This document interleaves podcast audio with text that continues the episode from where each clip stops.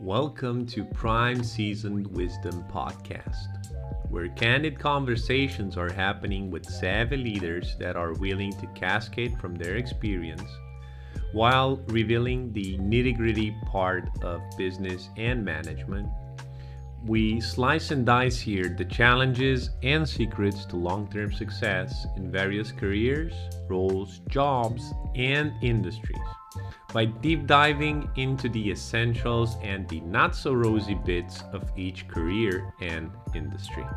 I'm your host, Darius Tend, a seasoned management consultant and interim GM with vast experience in helping global businesses get from point A to point B, where they actually want to be, by smooth sailing between the unplanned, unexpected, or unwanted events. Let's see what you think of today's episode.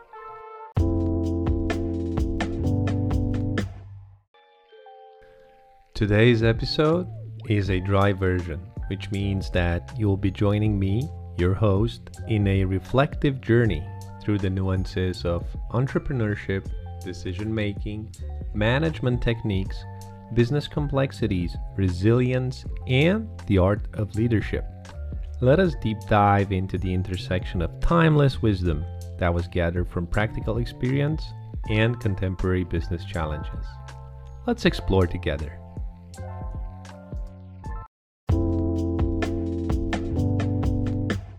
Hello, folks. Welcome to today's episode where we're going to be talking about some of the common habits, the common actions, the common thing that entrepreneurs that have failed within the first year and a half of starting their business have actually experienced and we're talking here of me looking into 40 different businesses from a mechanic shop to a fast food to private education to constructions business to catering and transportation. So very vast. You could see different industries over here. You can see a different products over here. You can see different t-shirt sizes of those businesses. And i came to identify six common patterns or habits that have led to the failure of these businesses. Let's deep dive into them. Let's see how we can avoid them and let's see how they manifest or which are the red flags that we see on the path of these habits and patterns manifesting and perhaps try to mitigate them or completely remove them if we are lucky. So, number one was the shock and discrepancy uh, between their enthusiasm and reality. What they have envisioned that it takes to actually run and start a business, and what actually was supposed to happen in reality, right? So it was my conclusion that they only had a lust to do business because it looked good, it sounded good, it was very cool going at the cafe and saying, oh, you guys work, but I have my business. I'm, a, you know, I, I have a catering business. I have a transportation business. I have an education business. I, I have my, you know, own repair shop business. I, I you know, I import from China and sell in, in, in, Europe. The kind of business I have. Uh, I, I have two or three e-commerce shops. So I'm pretty cool, right? I mean, I do business because I'm pretty cool, okay? Well, guess what? That lust didn't take them very long because they will completely beaten to the ground by the discipline it actually takes to run a business, to be there for a business, to grow a business, to represent a business, to actually scale a business. They were completely shocked with how much discipline, time management skills, and effectiveness and efficiency it actually takes with your time, input, resources, whatever you have to actually run and scale a business. Whatever seemed cool as an idea can only be looked at as the sugar effect, right? It will give you a boost for a momentum over there, but you will need to make a lot of efforts outside that sugar intake to actually keep that dopamine and those happy feelings uh, and satisfaction feelings and self actualization feelings keep on coming. So, I would advise entrepreneurs to do businesses that are representative of them. Perhaps some of them come natural, like you've been a chef your entire life, you like cooking, you would like to do this to continue as a vocation, but maybe you would like to tailor it in your own way or personalize it or maybe add some additional value like some new dishes or a new quality. But what I'm trying to say, if you don't resonate with the core of that business, don't just do it because it's cool. Because in business, you need passion, and do not confuse passion with lust, because lust will only get you so far, will give you a certain satisfaction, but will get you lost once you get into the core ground of that business and the challenges keep coming. So you need to have a passion that needs to be your mission you need to be certain that you want to do that. And one good way, one good way to actually test this, and I invite everyone to do this test. I'm a bit confused. I don't know if I have a passion or if I have a lust or if I just want to start a business idea that it's cool. Okay, and I invite you to take a test. And the test goes like this look in the mirror and ask yourself Would you drop your job and the comfort that you have today for something that gives you the satisfaction in what you do tomorrow, but cannot provide you with the same comfort from the beginning and there's no min and max. So you have a salary right? That's a minimum. You can't go under that. Whatever you do you go to work you get a salary you have a, cer- a certain comfort over there. And whether you like it or not some things you're still gonna have you know uh, a salary at the end of the month. But you see with a business it's not the same and it's gonna be hard it's gonna be challenging. You might get lucky you might get unlucky. You're gonna do mistakes. I can guarantee you're gonna do mistakes. I mean i do mistakes. Everybody does mistakes. It's actually you know mistakes are, are starting to become a default it's it's repeating those mistakes that tends to be extremely costly okay now if you actually can do that and fuel your life with meaning from doing a business that cannot provide you with the same comfort as the current job or current income level or income streams that you have right now then maybe you should try it. But uh, don't try it because it's cool. Don't try it because others says it's cool. Don't try it to just look good for your wife or for your husband, okay? Try it for yourself. Do it for yourself and be 100% responsible for the risk that you're taking. Always keep in mind that things can go south. Number two, I was shocked to see that they speak a lot about money, a lot about capital. They speak a lot about, you know, what I would do if I had that money. Wouldn't it be cool to have that money? Wouldn't it be nice to access those funds? And I said, okay, fine. You, you know, you're a startup. I can get you that kind of money.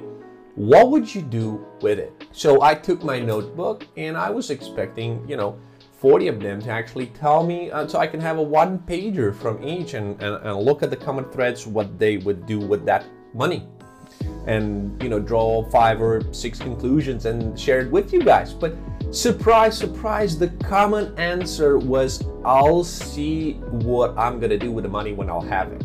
But that's just not how life works. You need to have a plan even for the money that you don't have so that when you'll have it, you know exactly what to do with it. And that sends me back to number one what is your core? What is your mission? What is your vision with that kind of company? Regardless if it's a startup or a small shop, whatever it is, you need to know exactly what to do with the money, even if you don't have them. If you don't know that, you don't you, you're an uncharted territory. You don't know where you're going. That ship will go wherever the wind will take it. So it's a pretty dangerous situation in which to be.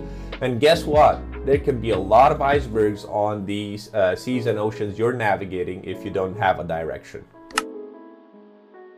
Number three was they confused business cost or cost of doing business with personal cost or cost of living as a business owner. I was surprised to see how suffocated those businesses gradually became as a result of the owners starting to add up as a significant cost on the balance sheet. You would see them dining at restaurants they weren't dining before, and they shouldn't be dining. Okay, you can go that as an occasion, but if you build that two two times or three times a week, it's it's, it's gonna hurt your budget You would see them going on holidays they could not afford. You would see them buy cars which did not justify the purpose of that business, was not helping the business, was actually just offering them a perk.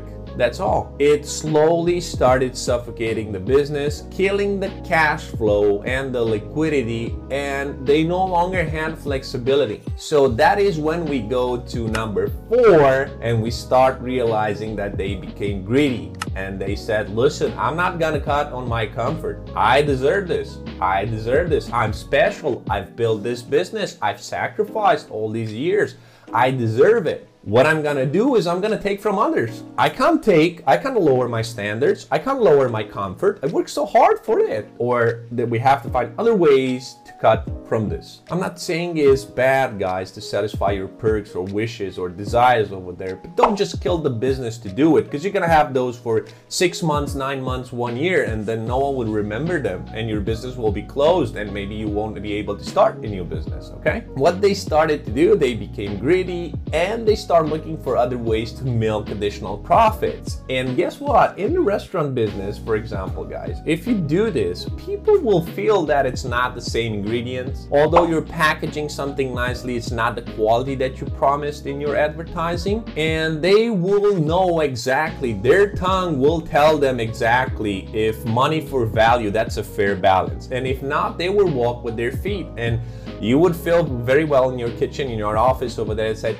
yeah, man, I pulled it off. I mean, I managed to build and, and manufacture and cook a dish, a product, whatever it is, with one fourth or one fifth of its cost and, and sell it at an overpriced and people are eating it and enjoying it and, and no one says anything. So you know, I got it. I got it. I managed to actually get more inflows over there so I can afford a nicer vacation. Uh, I don't know, yacht, a car, whatever it is, nice brand branded clothes and whatever it is out there. But you're sitting on a landmine over there when you start experiencing this feeling. I would kill it as soon as possible. I would get back to the original recipe. I would find other products which maybe I can cross sell, find new new ways of, of inflows. But I would definitely not change something that is my signature and my business card just for the sake of milking uh, more profits. Okay.